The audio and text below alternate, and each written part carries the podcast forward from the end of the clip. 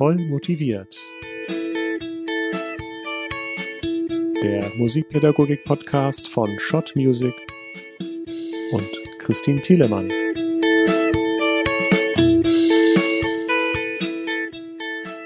Hallo und herzlich willkommen zu einer neuen Folge von Voll motiviert, eurem Musikpädagogik-Podcast. Heute geht es um das Verstehen und Erfinden von Musik. Zu Gast ist Laura Krämer, Professorin für Musiktheorie an der Hochschule für Musik, Theater und Medien Hannover. Hallo, liebe Laura. Danke, dass du die Zeit für voll motiviert genommen hast. Hallo, Christine. Ich freue mich auch sehr, dass ich heute hier sein kann. Bei Instrumental- und Gesangslehrkräften ist Musiktheorie doch oft nicht so richtig beliebt, um das mal so vorsichtig zu sagen. Ich kenne viele, die Unterrichtszeit nutzen, um jüngeren Schülern die Raffinessen des Instruments zu zeigen, zu musizieren, aber die Musiktheorie dabei nur so am Rande streifen. Was sagst du als absolute Fachfrau für Musiktheorie denn dazu? Ist Musiktheorie bei den jüngeren Schülern eher überflüssig? Also ich vergleiche Musiktheorie, wenn mich darauf angesprochen werde, warum in aller Welt ich denn mir dieses Fach ausgesucht habe, ganz gerne mit Mathe in der Schule. Dass es ein Fach ist, was manchen Leuten Angst macht oder manche Leute für schwierig halten oder für trocken halten und manche sich eben dadurch äh, dafür doch sehr begeistern können. Ja, zum Thema Musiktheorie in, ja, im Instrumentalunterricht für jüngere Schüler würde ich ganz gerne mal den Theoriebegriff so ein bisschen in Frage stellen, denn das, was da eigentlich gemacht werden sollte in dem Alter oder auch noch später, ist eigentlich, also ist nichts Theoretisches. Ähm, es gibt da alle möglichen Dinge von dem, ja, dass man Musik wie eine Sprache erlernt und die Elemente kennenlernt, dass man vielleicht einen Begriff dafür hat, aber der Begriff muss gar nicht unbedingt sein. Ähm, sich irgendwie, dass man sich orientieren lernt in einem tonalen Rahmen es gibt im angloamerikanischen Sprachbereich zum Beispiel dafür ein ganz anderes Wort, äh, das heißt Musicianship. Das ist eigentlich äh, ja, genau. irgendwie ganz zutreffend, dass es eigentlich sich über diesen Dingen nicht wirklich um was Theoretisches handelt. Prima. Und dieses Musicianship, wie würdest du das umschreiben? Also es geht dabei darum, dass man zum Beispiel äh, sich in der musikalischen Schriftform so ein bisschen auskennen lernt, dass man, was man hört, ähm, aufschreiben kann oder auch Dinge benennen kann, dass man Stile kennenlernt, äh, also Analyse.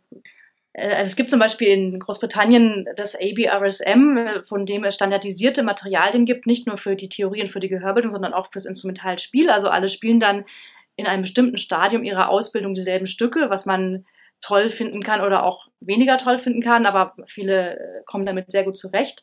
Und begleitend zu diesen Stücken gibt es dann auch vom Niveau her passende Hefte für Theorie und Gehörbildung, wo dann auf dem entsprechenden Niveau eben die musikalische äh, die Tonvorstellung, die musikalische Ausdrucksfähigkeit oder Schriftsprachenfähigkeit mit begleitet wird.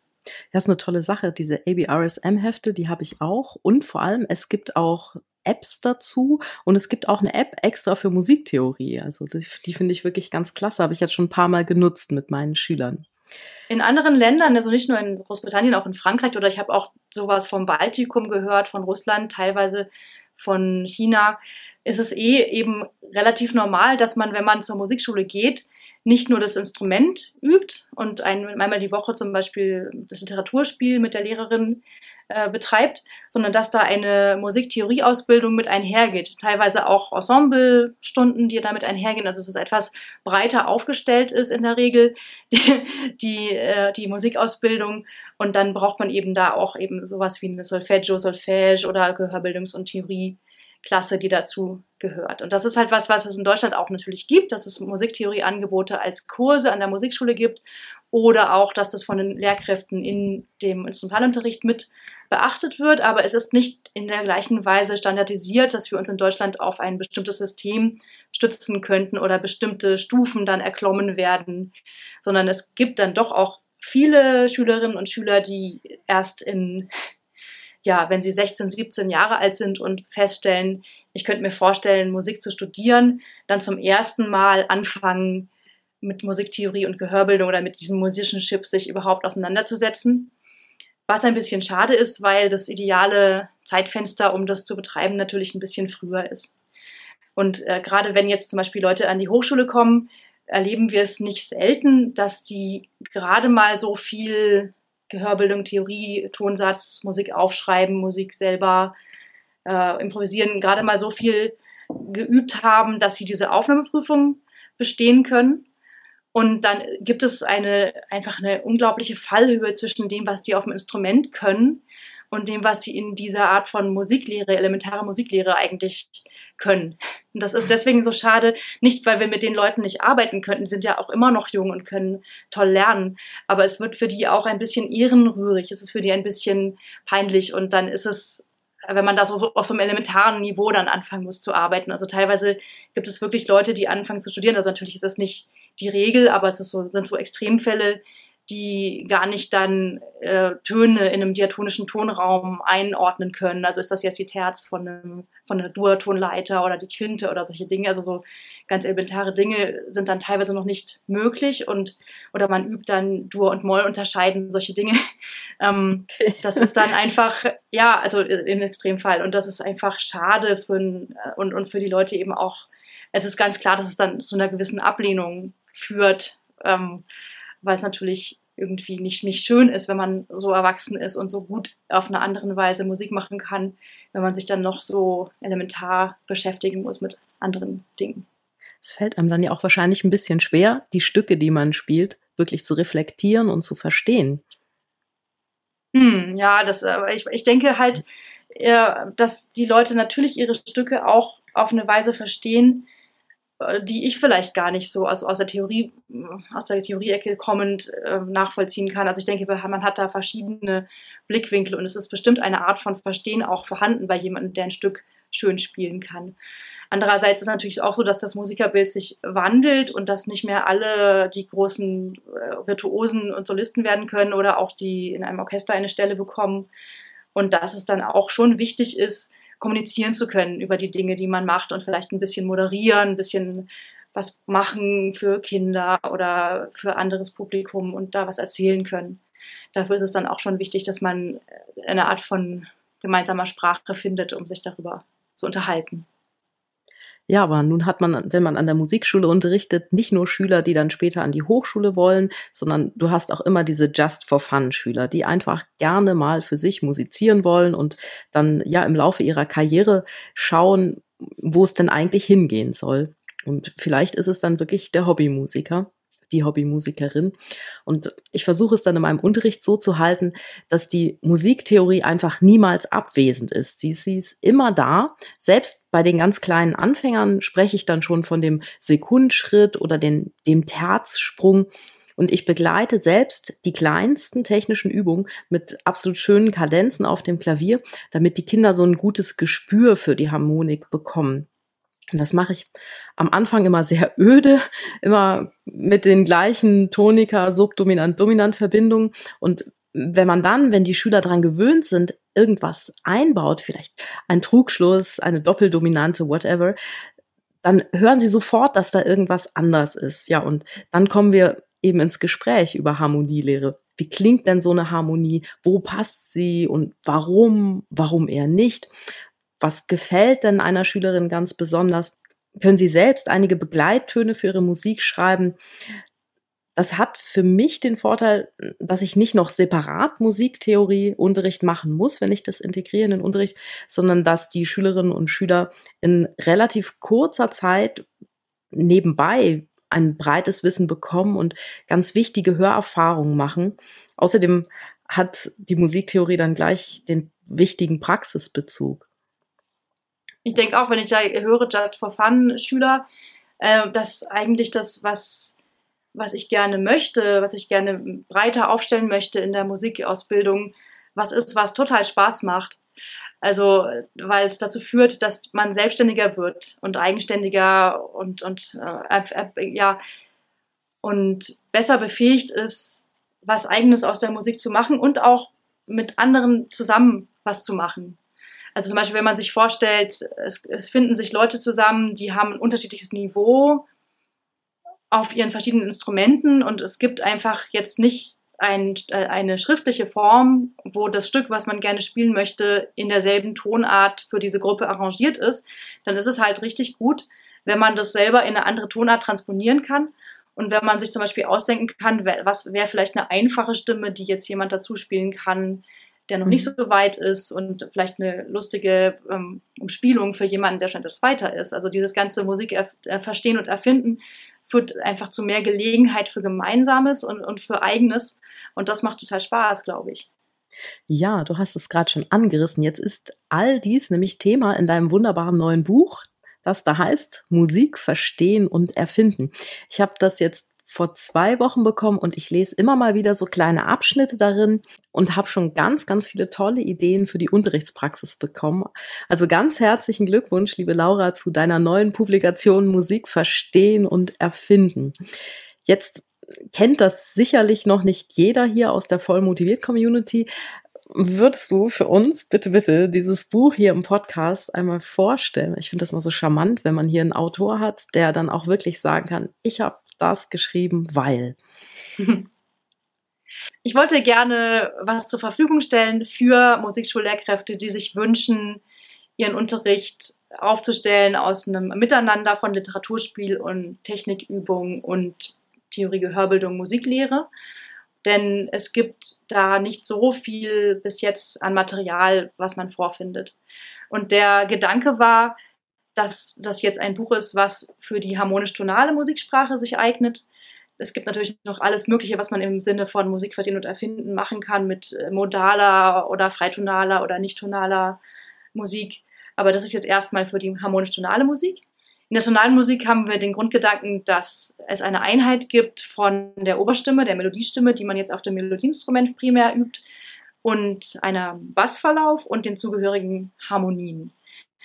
Denn es ist ja so das Klischee, dass jemand, der ein Melodieinstrument spielt, nicht so viel von der Harmonie mitbekommt und dass vielleicht das nur Leute äh, mitbekommen können, die Gitarre oder Klavier spielen. Und das fand ich immer eigentlich sehr unzutreffend. Ich sehe überhaupt nicht ein, warum jemand, der ein Melodieinstrument spielt, nicht teilhaben soll im vollsten Sinne an, an der Harmonik und auch an dem Bassverlauf. Weil das eben einfach in der Tonalität eine Einheit ist. Man äh, kann überhaupt nicht eine tonale Melodie sich ausdenken oder auch äh, spielen, ohne dass nicht irgendwie implizit einem in den Sinn kommt, welche Harmonien dazugehören könnten. ähm, ja, und deswegen sollen jetzt die, diese, diese Tatsache, dass irgendwie es Harmonien gibt, die naheliegenderweise zu Melodietönen im harmonisch-tonalen Raum gehören, diese, äh, ja, dieser Umstand soll da erarbeitet werden in dem Buch. Und es beginnt sehr historisch, könnte man sagen, mit einer sehr, sehr alten Schicht der Kompositionsgeschichte, nämlich mit den Melodien, mit denen in der Renaissance-Musik klausuliert, also Abschnitte beendet wurde. Mhm. Die allerälteste Schicht äh, dieser Klausel, ähm, die allerälteste Schicht ist die Tenorklausel. Das ist das Absinken der Stimme ein, ein bisschen, also um einen Sekundenschritt normalerweise absinken das nachbildet das Absinken der Sprechstimme, wenn man einen Punkt macht. Mhm, also das so. ist dann also auch das, das Wort, das, das kommt dann auch schon aus der antiken Rhetorik, dieses Kadenz, dieses kadere Fallen. Zum, das ist eigentlich das aus der, aus der gesprochenen Musik schon herab, herstammend. Ah, siehst du, das hat ähm, nämlich mein Theorielehrer weggelassen. ja, und die Tenorklausel ist also der, der Schritt von oben in den Grundton. Und damit fangen wir an. Wir solmisieren diesen Schritt als Re-Do. Mhm. Und ähm, damit soll letztlich, also man soll diese Tenorklausel im tonalen Raum verorten als Re-Do. Man lernt letztlich, wenn die anderen Klauselmelodien hinzukommen, dann lernt, dass das mit der Harmoniefolge dominante Tonika verbunden werden kann. Und man lernt, dass das eine syntaktische Funktion hat als Endigungsformel. Da gibt es dann zum Beispiel auch Übungen, wo man sich vorstellen soll, man, man kommuniziert dieses Endigen einem großen Publikum und überlegt sich, wie macht man das, wie ko koordiniert man das, wie könnte man es verzieren oder mit Ritardandi versehen, damit man also diese Endigungsformel wirklich gut wahrnimmt.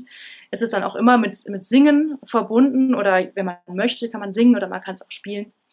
Dann kommt als nächstes auch wie in, der, wie in der Kompositionsgeschichte, kommt als nächstes die Sopranklausel hinzu, das Ti-Do, der Schritt von mhm. unten in den Grundton. Okay. Und dann kann man das auch schon synkopieren, dass man dann die Klauselbildung mit, mit Vorhalt finden kann. Und als drittes kommt die Bassklausel dazu, So, Do. Mhm. Und auf die Weise hat man dann eigentlich schon die ganze Harmonie-dominante Tonika beisammen. Also das, das ist so der Start mit den Klauselmelodien. Und damit hat man dann schon einige Silben kennengelernt von dieser, also wenn man melodisch sich den oder einstimmig melodisch sich den tonalen Raum vorstellt, also Re, Do, Ti, Do, So, Do. Die Dur-Terz, Mi hat man dann auch schon mal kennengelernt, weil man ja auch einfach statt Re, Do mal Re, Mi kadenzieren kann, ab zur Abwechslung. Das ist dann teilweise auch so gedacht, dass die Lehrkraft dann die Schülerin überrascht, indem sie dann äh, mal plötzlich anders weitergeht und dann kann man sich darüber unterhalten, was es denn nun war. Ich hatte in meinem Trompetenunterricht immer Schwierigkeiten, die Umkehrung von Dreiklängen zu erklären. Klar, jetzt kann man sich fragen, wozu ein Trompetenschüler, der vielleicht auch so ein Jedermann-Schüler ist, nicht unbedingt ins Musikstudium will, denn so ein Wissen überhaupt braucht ja, braucht er nicht zu wissen, ist ja immer noch eine bequeme Ausrede für uns. Aber ich finde es noch ganz praktisch, wenn im Notentext Muster erkannt werden, denn dann spielt es sich auch einfach leichter. Schülerinnen und Schüler, die lernen schneller, sind kompetentere Blattspieler und können durch dieses Wissen um die Muster letztlich auch Sachen viel, viel einfacher auswendig lernen. Und jetzt habe ich in deinem Buch Musik verstehen und erfinden eine so einfache und einleuchtende Sache in Bezug auf Dreiklänge entdeckt. Du erklärst nämlich diese Umkehrung so einleuchtend mit dem Schneemann. Okay, Schneemann, ja, es ist gerade Hochsommer. Aber vielleicht bringen wir die Fantasie auf. Ein Schneemann hat drei Schneekugeln übereinander, genau wie der Dreiklang drei Noten hat. Nun sind diese drei Noten einfach ganz normal in das Notensystem hineingeschrieben, mit der einzigen kleinen Ergänzung, dass die oberste Kugel, also der Kopf des Schneemanns, Augen und Nase gemalt bekommen hat und die mittlere Kugel drei Hemdknöpfe hat. Das kann man selbst mit sehr, sehr wenig grafischem Talent im Unterricht ganz leicht und schnell aufmalen. Und es ist für jede Schülerin eindeutig als Schneemann zu erkennen. Dann kann man ganz einfach erklären, schau mal hier Grundton, da ist der Rumpf, also vielleicht die Beine des Schneemanns, damit steht er auf dem Boden. Darüber ist die Kugel mit den drei Hemdknöpfen, das ist die Terz und obendran der Kopf, das ist dann die Quinte. Und wenn man jetzt Umkehrung daraus bastelt, dann hat der Schneemann plötzlich die Beine in der Luft und den Kopf drunter, der Bauch ist unten, ist dann der Sechstakkord oder gleich den Kopf auf den Boden und die Hemdknöpfe im Himmel, das ist dann der Quartsextakkord. Ist jetzt vielleicht ein bisschen abstrakt im Podcast da so mitzudenken, aber wenn man das im Buch sieht bei dir, dann finde ich das so einleuchtend eine fantastische Erklärung, liebe Laura. Ja, vielen Dank. Also Schneemann als Wort für diese Terzschichtung habe ich mir nicht ausgedacht. Das ist mir auch mündlich tradiert. Aber ja, ich, ich, ich weiß, halt, ich kenne das ja. auch mit dieser Schneemann-Methode fürs Klavier, da ist das ja auch ganz beliebt, aber ich fand es jetzt, das passte einfach so toll bei dir da rein. Dass man jetzt die Kugeln unterschiedlich äh, darstellt, habe ich jetzt noch nicht woanders gesehen, aber es mag es auch schon irgendwo geben. Ich habe das Jedenfalls früher mal mit das, Farben ja. versucht, aber das war auch nicht so der Bringer. Jedenfalls ist das Brechen von Akkorden natürlich sehr, sehr wichtig, wenn man am Melodieinstrument auch die Harmonik nachvollziehen möchte. Und um diese Tonleiterharmonik, also dass man sagt, man hat eine naheliegende Harmonie, die zu einem Tonleiterton gehört, und diese umzusetzen in den Übungen, spielt es auch in dem Buch dann eine Rolle, dass man dann äh, die Akkorde von den jeweiligen Tönen aus dann nach unten und nach oben bricht. Mhm. Es gibt ja also Tonleitern und Akkordbrechungen bestimmt in jeder Musikausbildung einfach als Technikübung.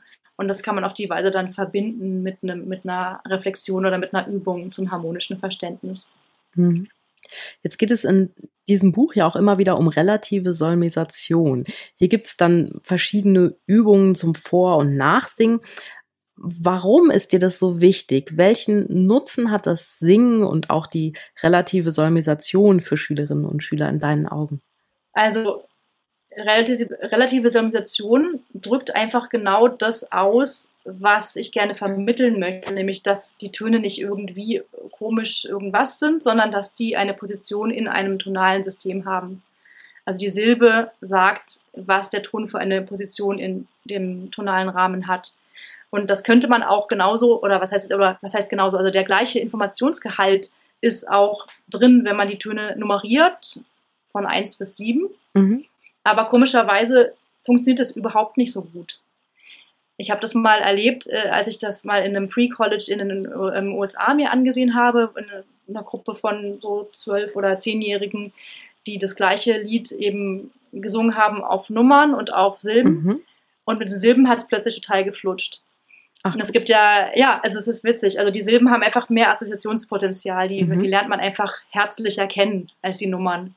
Mhm. Die Nummern, die klingen alle so ähnlich. Zwei, drei, eins, als mit Ei und so. Mhm. Und das gibt ja dann auch sehr viel tolles Material zur Organisation, auch verschiedene Richtungen und Schulen, wo man das mit Handgesten begleitet. Und ähm, also die Silben, die haben einfach mehr Persönlichkeit und, und die prägen sich stärker ein. Die tragen quasi einen Charakter auch ganz stark in sich, was die Ziffern, die eigentlich die gleiche den gleichen Informationsgehalt haben, irgendwie nicht leisten.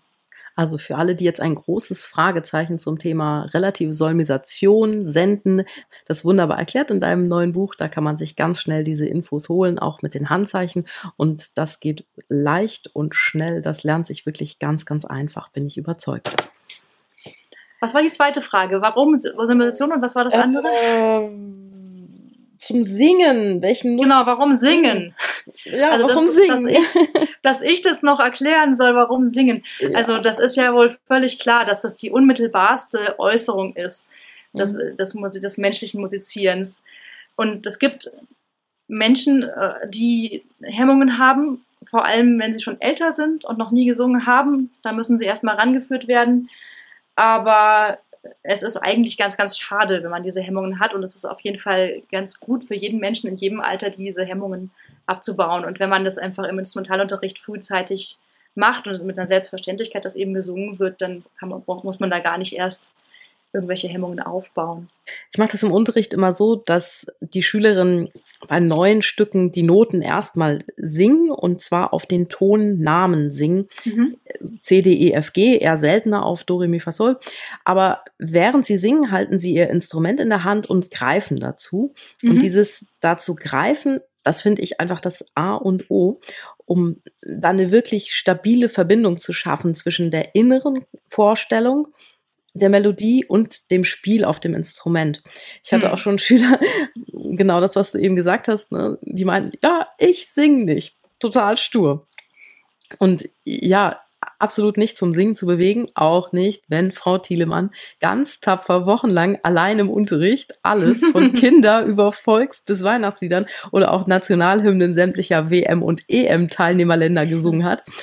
Ja, aber diesen Schülern wurde dann ja oft auch schon daheim oder im Kindergarten in den ersten Grundschuljahren nicht gesungen. Und dann war es ihnen einfach unangenehm. Und sie hatten das wirklich das Gefühl für ihre Singstimme verloren. Und mhm. ja, früher habe ich das Mitsingen dann in solchen Fällen einfach weggelassen und mir gedacht, na ja, gut, ist ja auch kein Gesangsunterricht hier bei mir. Erstaunlicherweise sind diese Gesangsverweigerer dann aber genau diejenigen, die dann eben eine viel weniger gute Vorstellung der Melodien haben. Mhm. Auch immer so ein wenig Schwierigkeiten mit der Intonation und einfach nie so smooth vorankommen wie die anderen. Mhm. Das ist natürlich keine wissenschaftliche Studie und ich kann natürlich schlecht behaupten, dieses fehlende Können, das liegt jetzt daran, dass im Unterricht nicht gesungen wurde oder nicht gesungen und mitgegriffen wurde. Es könnte ja auch genauso gut an diesem bisschen gesangsarmen Umfeld daheim oder Kindergarten oder Schule liegen. Trotzdem bin ich mittlerweile viel, viel hartnäckiger geworden, wenn es darum geht, die Kids zum Singen zu bringen. Ja, man muss halt auch schauen, dass man jetzt nicht irgendwelche überzogenen Ansprüche hat, sondern dass, dass es was Selbstverständliches hat, dass einfach jeder singt, fertig aus. So. Eben, nicht ähm. groß drüber sprechen, einfach machen. Ähm, hast du Hast du einen Tipp für uns hier heute im Podcast, wie man sehr einfach mit leicht fortgeschrittenen Schülerinnen und Schülern in das Erfinden von Musik einsteigen könnte? So mhm. vielleicht, wie das in deinem Buch beschrieben wird? Ja, also auch beim Erfinden von Musik ist es sehr wichtig, dass man von so einer Genie, ähm, von so einem Genie-Gedanken wegkommt, dass man sagt, komponieren können überhaupt nur die Genies und ähm, das überlässt man den Spezialisten, weil das dann natürlich sehr hemmend ist. Also dass man eigentlich ganz, ganz einfache kleine Schritte zuerst setzt. Zum Beispiel, dass man sagt, man gibt gewisse Dinge vor. Also es ist ja sowieso, Improvisation ist nie völlig im luftleeren Raum, sondern man setzt sich also einen Raum, innerhalb dessen die Improvisation stattfinden möchte, soll, in, im Rahmen dessen die Improvisation stattfinden soll. Und dann, wenn zum Beispiel jemand dann Schwierigkeiten hat, sich ein Motiv auszudenken, dann wäre es eine Möglichkeit, erstmal eine vorgegebene Tonfolge zu rhythmisieren. Mhm. Also zum Beispiel hat man da, da, das ist die Vorgabe, da macht man was tam, ta, ta, ta, tam, tam, ta, ta, ta. Ne? Also, mhm. also irgendwie einen Rhythmus sich ausdenken, das schafft man dann schon als ersten Schritt. Und wenn auch das zu schwierig ist, dann kann man es auch einfach vormachen. Mhm. Und so ein bisschen so Endlosschleifen haben, dass man sich so eine Endlosschleife hin und her spielt, bis so ein bisschen die Hemmung weg ist und es halt irgendwie läuft. Und wenn man dann das Rhythmisieren fertig hat, kann man zum Beispiel Wechselnoten dazu nehmen. Mhm. Also tan, dan, da, da, dan. Und auf die Weise kommt man da dann einfach von den kleinsten Schritten immer weiter mit Vorspiel, Nachspielen und Vormachen und wirklich ganz kleinräumige Aufgaben stellen, wenn man jemanden hat, der erstmal wieder Ochs vom Berge steht und vor der, wieder Ochs vor der Genieästhetik steht. Um einfach, äh, also natürlich äh, dann auch den inneren Kritiker erstmal äh, verbannen, erstmal alles annehmen. Es gibt ja immer bei der Kreativität erstmal was, dass man viel in den Raum stellt, erstmal viel macht ähm, und dann später erst guckt, was war denn jetzt gut und oder später erst reflektiert, wie, was, in welche Richtung wollen wir weitermachen und was hat vielleicht nicht so gut funktioniert. Ja, ich finde das mit dem Vor- und Nachspielen, das finde ich eigentlich auch eine tolle Sache für Gruppen, wenn du so mehrere Kinder oder mehrere Jugendliche in einem Raum hast und sagst, okay, das ist jetzt unser Tonmaterial, meinetwegen irgendwie zwei oder drei Töne und aus denen spielt ihr was vor und die Gruppe spielt es nach. Und dann kann man das ja auch von von der Schwierigkeit her anpassen, dass, äh, dass man zum Beispiel das, das die Anfangstöne nicht definiert sind, also dass die Gruppe auch noch hören muss, auf welchem Ton geht's denn jetzt eigentlich los. Bei der Trompete sehr einfach, du hältst einfach die, die Hand vor deine Ventile und dann sieht schon mhm. keiner mehr, wo du anfängst und dann musst du halt ja. wirklich auch hören, das mache ich auch im Einzelunterricht sehr gern und ich habe die Erfahrung gemacht, dass du doch viele Kinder zu sehr guten ja, Hörenden so bekommen kannst. Also erziehen finde ich da vielleicht das falsche Wort aber du kannst ihnen wirklich beibringen, sehr, sehr genau hinzuhören. Und ja, ich, ich habe Kinder, die sind, ja, nach einem Jahr sind die echt in der Lage, wenn du den Gesangbuch dahin legst, dann können die die Stücke praktisch vom Blatt singen. Die singen dann natürlich nur die Tonnamen aber ich habe das schon häufig gehabt, dass dann Eltern bei mir angerufen haben und so, ja, Frau Thielemann und so, ich wollte mal sagen, wir sind sehr glücklich. Und übrigens wollte ich mal erzählen, wir waren neulich mit unserem Kind ähm, in der Kirche und es hat Gesangbuch in der Hand, der kann den Text zwar gar nicht, aber der singt plötzlich die Melodien. Das ist ja ganz irre, dass er das kann. Und dann denke ich, ja, Genau, das kann er nämlich. Und das ja, kann auch. Es ist nämlich so, das mit dem Notenlesen ist ja was, wo viele auch Erwachsene sagen, ich habe zwar Klavier gelernt, aber ich kann keine Noten lesen oder ich bin zwar im Chor, aber ich kann keine Noten lesen. Das oder was, ich bin unmusikalisch, weil ich keine Noten lesen kann. Das finde ich ja immer noch ja. das Beste. aber sowas ist wirklich erreichbar wenn man sich darum kümmert und ein paar Methoden an der Hand hat. Und gerade so die Verbindung von Improvisieren und Hören und mhm. also auch im Ensemble miteinander arbeiten und aufeinander hören, da gibt es ganz, ganz viele tolle Möglichkeiten. Mhm. Also zum Beispiel auch, manchmal gibt es ja so harmonische Situationen, dass sich etwas auf derselben Tonstufe wiederholt oder auch auf einer höher, aber die Harmonik bleibt gleich. Dann kann man mhm. halt üben, wie man dasselbe nachspielt, hört und nachspielt oder wie man das hört und auf einer anderen Stufe nachspielt.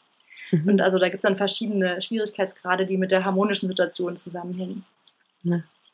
Ich glaube, dass der ganz, ganz große Schatz an dem Buch ist, dass die Lehrkraft, die es verwendet, selbst gar kein Spezialist für Musiktheorie sein muss, sondern ganz im Gegenteil, die Sachen, die sind so gut erklärt, dass man im Grunde gar nicht viel Wissen über Musiktheorie mitbringen muss, sondern auch selbst ganz toll dazulernen kann. Es gibt auch manchmal so also Kästen, wo dann ein bisschen Hintergrundinformation drin ist, äh, wo man dann, also dass die sich halt dann an die Lehrkraft wenden, dass die dann da was dazu lernen kann. Mhm. Und andere Kästen sind eher so gedacht, dass man es so sozusagen im Wortlaut verwenden kann, um es den Schülern zu erklären. Ja, echt eine super Sache. Wie lange hast du denn dran geschrieben? Also es war also mehr oder weniger das ein Sommersemester, was ich mir dafür Zeit nehmen konnte, das aufzuschreiben. Das Ganze steht halt in einem größeren Kontext von einem Projekt, die, das wir an der Hochschule für Musik und Theater in Hannover gemacht haben, wo es um Solisation, Improvisation und Generalbass geht, also um historische Lehrmethoden für das Musiklernen heute, das sich also äh, nicht nur an die Zielgruppe äh, Menschen mit Melodieinstrument wendet, sondern eben an unterschiedliche, an unterschiedliche Zielgruppen wendet. Ähm, und in dem Rahmen ist also dieses Buch entstanden. ich finde ein interessantes Thema, was eigentlich Theorie, für Theorie gehalten wird und mit welchen Assoziationen manche Menschen dem begegnen. Mhm. Eine kleine Geschichte habe ich auch im Vorwort von dem Buch beschrieben, wo auf einem Musiktheorie-Kongress ein Kollege vorführte, wie er Gehörbildung am Instrument betreibt. Mhm. Und er hatte da eine fortgeschrittene Schülerin am Cello, die wirklich sehr schön und schwierig Stücke auf dem Cello spielen konnte.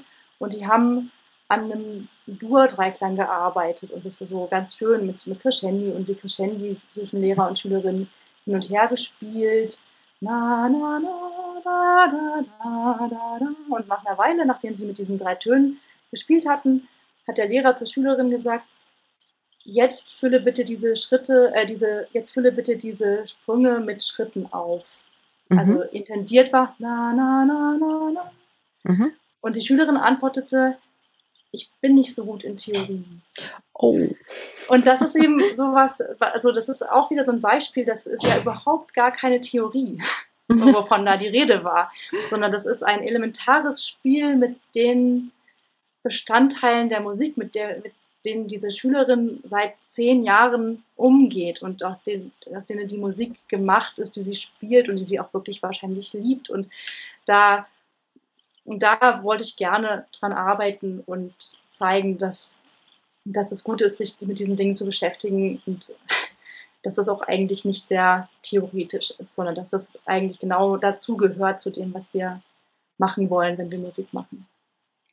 So, liebe voll motiviert Hörerinnen und Hörer, wenn ihr mehr über Laura Krämer und ihr neues Buch Musik verstehen und erfinden wissen möchtet, schaut ruhig mal in die Show Notes zu dieser Folge.